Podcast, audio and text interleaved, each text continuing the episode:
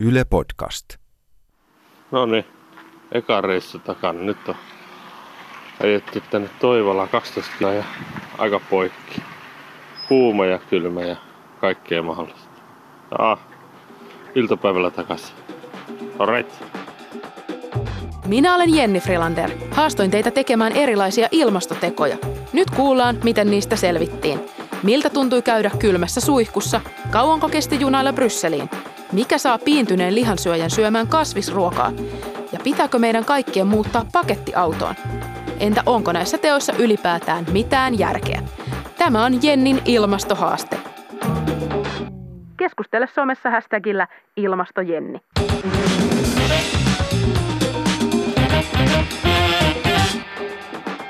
Jyrki Kuopiosta otti vastaan ilmastojennin liikkumishaasteen.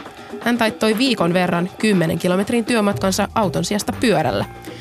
Ja talvellahan pyöräily on parasta, vai miten se oikein meni?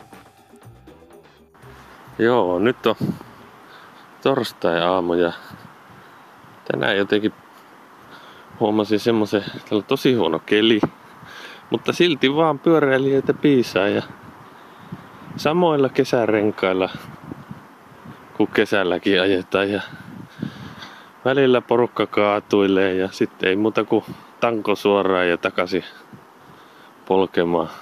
Jotenkin, jotenkin merkillistä, kun autoilijoilta nyt vaaditaan kuitenkin, että löytyisi, löytyisi talvirenkaat. Että jos joku kesärenkailla lanaisi tuolla valasin pylvään nurin, niin kyllä sitä nyt aikamoinen souvi tulisi. Mutta täällä kun pyöräilijät vetää, niin välillä turvalle ja sitten ylös ei mitään. Homma jatkuu. On, on ihmeellistä. Aika urheasti siellä liukasteltiin menemään. Kesällähän toi pyöräily on oikeasti ehkä parasta, mutta toi talvipyöräily on kyllä aika oma taiteenlajinsa. Itse en ole siihen juurikaan vihkiytynyt, koska esimerkiksi liukkaalla kaatuminen pelottaa aika paljon. Mites Jyrki näin jälkikäteen ajattelet haasteesta? Suosittelisitko? No en, en tiedä, suosittelisinko kuitenkaan pyöräilyä talvella. Kyllä siellä niinku ihan vihkiytyneitä pyöräilijöitä oli ja näkyy paljon. Ja tulleensa kun taitto matkaa joka aamu samaan aikaan, niin kyllä sillä niinku tunnisti jo melkein, että nyt tämä kaveri polkee tässä ja moni, moni meni ohi kyllä aika lailla. Et tota, mutta en tiedä kyllä, talvella pyöräily aika, aika niin kuin jopa vaarallista. Miltä se tuntui kaikkinensa? No se, olihan se silleen niin kuin hyvä, hyvä alkupäivälle esimerkiksi niin kuin lähtee ja polkasta tuommoinen 10 kilometriä töihin, niin siinä herää aika hyvin. Että semmoisia niin välittömiä vaikutuksia huomasi semmoisia. Mutta tota, sitten muutama, muutama semmoinen läheltä piti tilannekin kävi, että siinä meinasi, niin kuin, meinasi liukastella, niin kyllä se vähän hirvitti jopa. Että ehkä niin kuin talvella käyttäisin mieluummin vaikka julkisia. Joo. Et kuitenkaan loukannut itseäsi tai kaatunut tai mitään sellaista? En, en, en kuitenkaan, mutta tota... Joo mi- miten uuvuttavaa toi 10 kilometrin pyöräilysuuntaansa talven pimeydessä ja kylmyydessä oikein oli? Kyllä se sitten niin kuin, tälleen, kun ei ole kovin paljon pyöräily juurikaan kuin kesällä ehkä hieman, niin sitten tota, tuommoinen kymppikilsa ihan yhtäkkiä lähtee polkemaan, niin kyllä se nyt toisena aamuna jo vähän tuntui reisissä, kun siinä sotki menemään, mutta mm-hmm. varmaan jos olisi jatkanut niin kuin pitempään – vielä kuin tämä viikon, niin kyllä se varmaan olisi niin kuin helpottanut jo pikkuhiljaa. Et aio kuitenkaan jatkaa? No ehkä toukokuussa jatkan sitten. Niin, ja sitten niin kuin, kyllä se sillä tavalla niin kuin kiinnostaa tämä ilmastoasiat, että, että mitä se niin kuin vaatisi ja millä tavalla siihen niin kuin käytännössä pystyisi itse ryhtymään, niin kyllä se sillä tavalla niin kuin se kiinnostaa ilmastoasiat, mutta sitten enemmän tässä ehkä kiinnosti se, että pystyisikö itse No pystyit ainakin viikon verran. Ainakin viikon. Joo. Onnea siitä. Kiitos. Ää, tota, mutta tota, mi- millä nyt sitten jatkat kulkemista, työmatkoja? Nyt mä oon tota, mennyt, mä oon kyllä palannut aika lailla siihen autoon takaisin. Mähän kulin niin kuin aiemmin juurikin niin kuin autolla. Tai onko, onko iso kynnys sitten vaihtaa autosta pois? No ei juurikaan, ei. Jos, jos aamulla lähtisi ihan suoraan vaan että töihin, niin mikäpä siinä. Mutta sitten jos lapsia täytyy viedä päiväkotiin tai kouluun saattaa, niin sitten se sit menee aikataulut aika kireeksi. Joo. Mutta tota, linja-auto muuten kyllä, sehän on mainio tapa matkustaa. No joo, perjantai ja viimeinen päivä. Summa summarum, ei ehkä talvella tule minusta pyöräilijää. Tolleen sulamaan aikana pystyisi ihan kivastikin varmaan sotkemaan tuommoisen tuommoisen kymppikilsa, reippa kymppikilsa aina päin suuntaansa, mutta, mutta tota, on se aivan niin kuin, aivan hurjaa hommaa tälleen talvella tehdä. Ei pitäisi kenenkään enää pyöräillä, kun maa on jäässä. Mutta tota, presentti menee talliin. Keväällä otetaan uusiksi sitten. Kyllä tästä varmaan jonkinlainen, jonkinlainen tapa saadaan vielä aikaiseksi. Hyvä. Mites WWFn ilmastoasiantuntija Mia Rahulen, pyöräiletkö sinä töihin? Joo, mä pyöräilen kyllä töihin keväällä, kesällä ja syksyllä, mutta kyllä mun täytyy sanoa vähän Jyrkin kanssa samoilla linjoilla, että kyllä mä arastelen pyöräillä talvella, jos on, jos on lunta ja jäätä. Ja mulla on ihan sama. Et mä oon nuorena vetänyt lahjakkaasti lipat ja toisen polven auki ja mulla on ehkä siitäkin sit jäänyt vähän semmoinen. Toki pääkaupunkiseudulla tämä talvi on erittäin lyhyt, että, että se pyörä, pyöräilemätön kausihan toki jää aika lyhyeksi. Mä asuin itse aikaisemmin pitkään Kööpenhaminassa lähes yhdeksän vuotta ja, ja siellähän tuli liikuttua joka paikkaan pyörällä. Suomessa on usein semmoinen käsitys, että hyvähän siellä köpiksessä on pyöräillä, kun siellä on tasaiset maastot. Ja siellä oli kyllä tasasta, mutta onhan siellä ihan todella huono keli usein. Siellä sataa aina, siellä on aina vastatuuli. Ihan sama mihin pyöräilet, siellä on aina vastatuuli. Mä en tiedä miten se on mahdollista, mutta siltä se tuntuu. Mutta siellä se oli semmoinen tapa, sillä pääsi nopeiten joka paikkaan. Se oli helppo tapa. Siellä ihmiset vie lapset päiväkoteihin pyörällä, siellä käydään ruokakaupassa pyörällä. Siellä se oli semmoinen normaali, normaali yleisin liikkumismuoto, mutta siellä oli toki sitten panostettu infrastruktuuriinkin, että kaikkialla oli helppo pyöräillä, oli, mm. oli leveät pyörätiet. Eikö niin, että pyöräilyyn vaihtam, työmatkojen vaihtaminen pyöräilyyn olisi kuitenkin yksi tehokkaimmista keinoista, keinoista vähentää niitä omia liikenteen päästöjä? Ollaanko me nyt sitten tuomittu täällä Suomessa niin kuin ikuisen loskaan ja ro, ro, roudan ikeeseen, eikä, eikä voida siihen sitten vaihtaa? Pyöräilyyn ei varmasti Suomessa kaikki, kaikki ainakaan halua, halua vaihtaa. Riippuu toki myös, myös työmatkasta ja siitä, mistä asuu. Että talvet on tällä etelässä hyvin erilaisia sitten, sitten kuin tuolla pohjoisessa. Ja riippuu tietysti siitä, että miten tällä hetkellä ne työmatkansa taittaa. Totta kai jos työmatkat tekee yksityisautoille ja sitten siirtyy pyöräilyyn, niin ilman muuta siitä on merkittävästi siinä vähentää sitä, sitä omaa hiilijalan jälkeä. Eli keskimääräisistä luvuista, jos puhutaan, niin – keskimääräisesti Suomen henkilöautojen nyt tällä hetkellä käytössä olevien autojen päästöt on vajaa 160 grammaa per, per kilometri. Ja suomalaisten keskimääräinen työmatka on vähän pidempi kuin toi, mitä Jyrkillä oli, eli se on 14 kilometriä. Mm, aika pitkä. Niin siitä, jos lasketaan, että, että joka päivä menisi pyörällä sen sijaan, että, että menisi autolla, niin kyllä siitä tulee yli tonni vuodessa, mikä sitten on taas jo kymmenesosa keskimääräisen suomalaisen hiilijalanjäljestä. Joo. No me päästiin nyt noihin autoihin. Um, jos puhutaan bensa- ja dieselautoista, niin tämä on varmaan tämä keskimääräinen, keskimääräinen päästö, mutta sitten on tietysti tulossa ja tullut jo osittain niin paljon, paljon vaihtoehtoisia polttoaineita ja, ja sitten sähköautoja. Mm, pitäisikö meidän kaikkien vaihtaa autot sellaisiksi? No yleisesti kun puhutaan liikkumisen päästöistä, niin on tosi monia vaikuttavia keinoja, millä, niin kuin, millä kokonaisliikenteen päästöihin pystytään, pystytään puuttumaan. Isoin osa tulee sieltä tieliikenteestä ja tieliikenteestä isoin osa tulee toki henkilöautoista. Ja jotta niitä henkilöautoliikenteen päästöjä tehokkaasti pystytään vähentämään niin kyllä se fossiilisista polttoaineista luopuminen on se, on se tulevaisuuden tie. Ja käytetään sitten sähkö- ja biokaasuautoja silloin, kun kevyt ja julkinen liikenne ei ole vaihtoehto. Miten mm, sähköautot on ainakin aika kalliita vielä tällä hetkellä. Kaasuverkostoa ei ole vielä koko Suomessa. Mites Jyrki esimerkiksi, ootko miettinyt auton vaihtamista vähäpäästöisempään? Olen mä harkinnut sitä kyllä, että se, se voisi olla, mutta enemmänkin minua ohjaa just tämä, tämä, tämä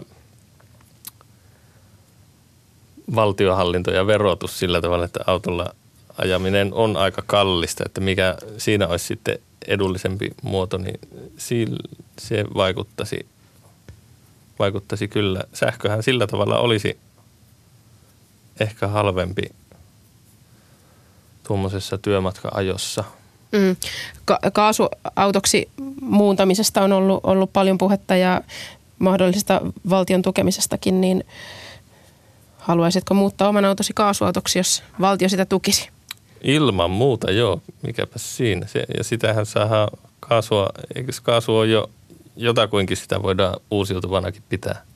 No biokaasuhan, biokaasussahan päästöt on, menee sitten aika lähelle nollaa. Eikö vaan Mia Rahunen?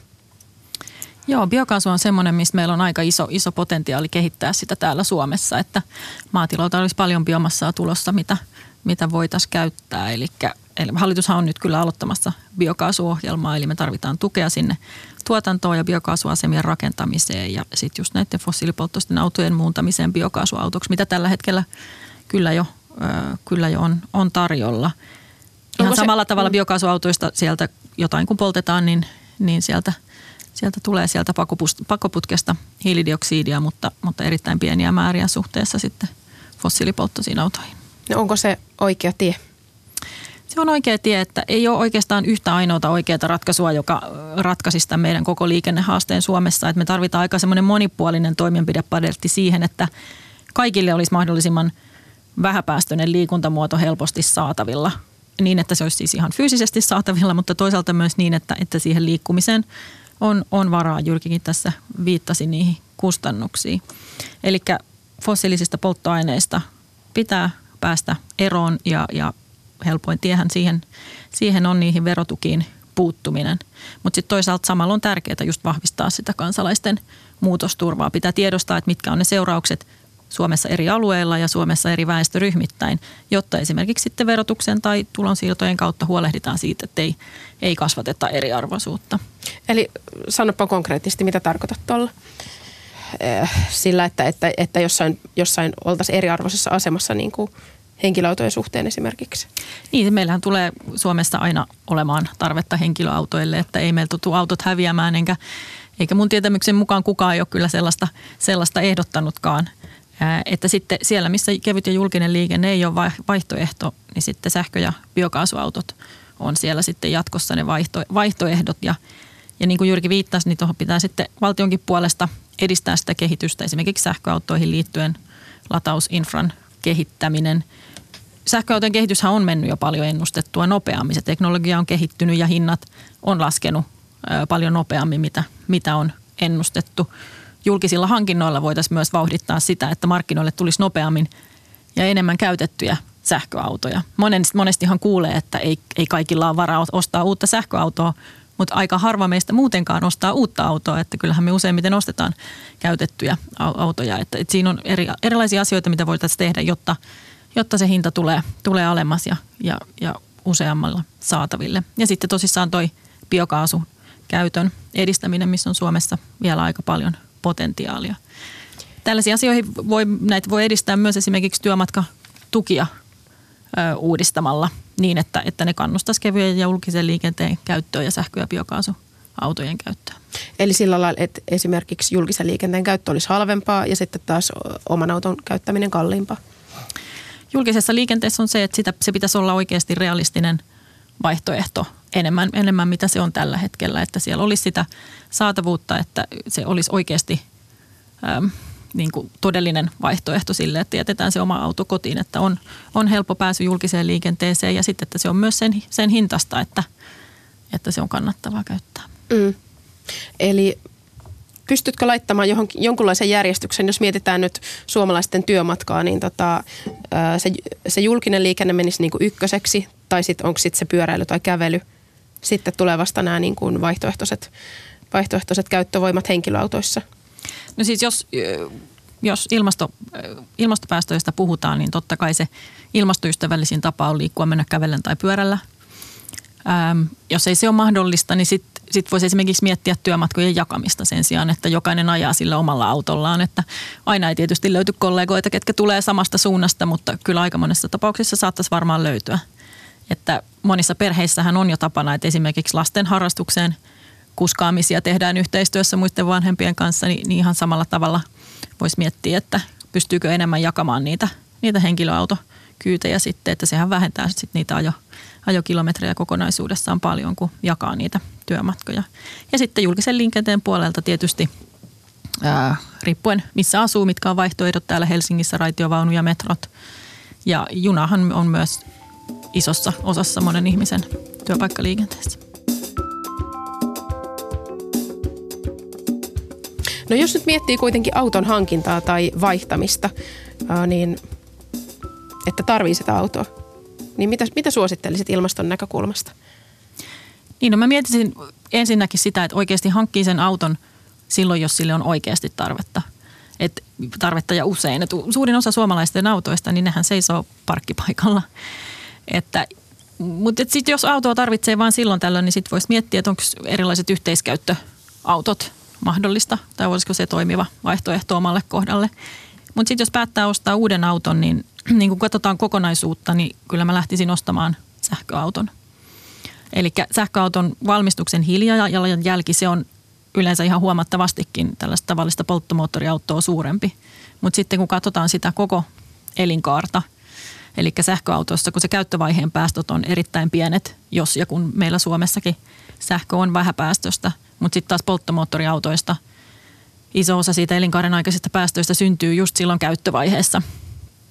Niin kokonaisuudessaan sähköauto tulee suhteellisen nopeasti sitten ilmastoystävällisemmäksi, kun katsotaan sitä, sitä, sitä koko elin, elinkaarta. Mutta totta kai siinäkin sitten voi miettiä sitä, että vieläkin suurempiin ilmastohyötyihin päästään, jos, jos saadaan vähennettyä niitä hankittujen autojen määrää, että käytetään näitä yhteiskäyttöautoja esimerkiksi ja että nämä, just, että nämä kaikki autot, mitä ostetaan, niin ne olisi aktiivisemmassa käytössä, ettei niitä sähköautojakaan sitten seisotettaisi siellä niin, eli yhteiskäyttöiset sähköautot Joo. olisi niin kuin se paras sitten. Miltäs Jyrki kuulostaa? Joo, tää, mäkin mietin sitä just tässä viikolla, kun pyöräilin, niin katsoin sitten noita autoilijoita, jotka kulki liikenteessä, niin suurin, suurimmassa osassahan menee niin kuin, siellä on kuljettaja sisällä. Ei siellä ole ketään muita. Mm. Että semmoinen, semmoisen rohkaiseminen, että saataisiin se auto täyteen ihmisiä, kun kuljetaan sillä, niin sehän olisi varmasti hyvä asia ja säästäisi jos, ei, jos nyt niin kuin ilmastossa, niin myöskin ihan kuluissa. Niinpä. No voisitko itse napata jonkun naapurin siitä kyytiin? Ilman muuta, joo. Tervetuloa vaan. Oletko viisastunut tästä keskustelusta nyt yhtään, että jos summaisit, niin tota, mitenkä aiot jatkossa, jatkossa toimia? No tuosta pyöräilystä nyt sai kyllä semmoisen semmoisen kipinä, että se, sitä niin kuin kesällä olisi ihan mukava jatkaa kyllä. Ja sitten siinä tulisi vähän niin kuin se tuommoinen liikuntakin siinä sivussa. Että niin. semmoinen ei tarvitsisi sitten ajaa autolla kuntosalille heilumaan ja sitten ajaa autolla kotiin. Että se tulisi vähän siinä mukana, mutta tota... Oletko semmoista harrastanut? On, on joskus harrastanut semmoistakin kyllä, mutta tota, nyt, nyt ei ole ollut aikaa oikein tehdä sitä, niin se, tämä tulisi, sille olisi tervetullut tämmöinen. Että. Kaksi kärpästä yhdellä iskulla. Niin, kyllä. Ilmasto ja liikunta. Mm, oma hyvinvointi. Sitähän on laskettu, että äm, esimerkiksi EU-tasolla, että vuodessa pyöräliikenteestä syntyy vuosittain 24 miljardin hyödyt – jalankulusta 66 miljardin hyödyt, samalla kun sitten taas yksityisautoilu aiheuttaa 500 miljardin euron kustannukset. Siis terveyskuluissa? terveys plus muita hyötyjä. Ihan terveyskuluja, kun katsotaan, niin Suomessakin on arvioitu, että jos jalankulku ja pyöräily lisääntyisi 30 prosenttia vuoteen 2030 mennessä, mm. eli ei edes mikään ihan hirveän raju lisäys, niin sillä saavutettaisiin Suomessa 670 miljoonan euron säästöt terveyskuluissa. Että, että kyllä täällä on niin kuin sit linkki hyvin moneen muuhun, muuhunkin yhteiskunnan osa-alueeseen. Mm, aika moista. No voitaisiko, voitaisiko todeta siis lopuksi, että, että nämä ilmastoteot voi olla myös äh, siis itselle hyödyllisiä ja ihan mukavia ja kivoja? Vai mitä ajattelet Jyrki? No joo, tuon mä allekirjoitan kyllä. Siis siihen omaan hyvinvointiin saa aika lailla lisästä, jos lähtee tota, vaihtaa sen autossa istumisen vaikka just kävelyyn tai pyöräilyyn tai vaikka siihenkin, että kävelee sinne linja-autopysäkille ja siitä ne välitkin, niin sekin auttaa jo varmasti. Ja ihan mahtavaa, että Jyrki sä lähdit kokeilemaan tätä, tätä haastetta. Sä sanoit, että se on vähän semmoista epämukavuusalueelle menemistä, mutta niinhän se usein on, että sellaisten piintyneiden tapojen muutos, niin ei se, ei se ole helppoa. Että, se on että vaikeaa, kyllä. Aika usein mennään arjessa niin kuin autopilotilla, että sitten tarvitsee tietty, tietty määrä niin kuin toistoja ennen kuin, ennen kuin se sitten tuntuu luonnolliselta valinnalta. Niinpä. Taidan itsekin kokeilla tuota talvipyöräilyä. Ehkä niin kuin first time ever – hanki kunnon nastarenkaat. Niin, no se, se, niin, no se on jo, mutta ne nastarenkaat se ehkä vaatii. Jennin ilmastohaastetta olivat tekemässä Jenni Frilander ja Hanna Hanhinen sekä tuottajana Tuomo Björksteen, leikkaajana ja äänisuunnittelijana Juha Jäntti. Jatketaan keskustelua somessa hashtag ilmastojenni.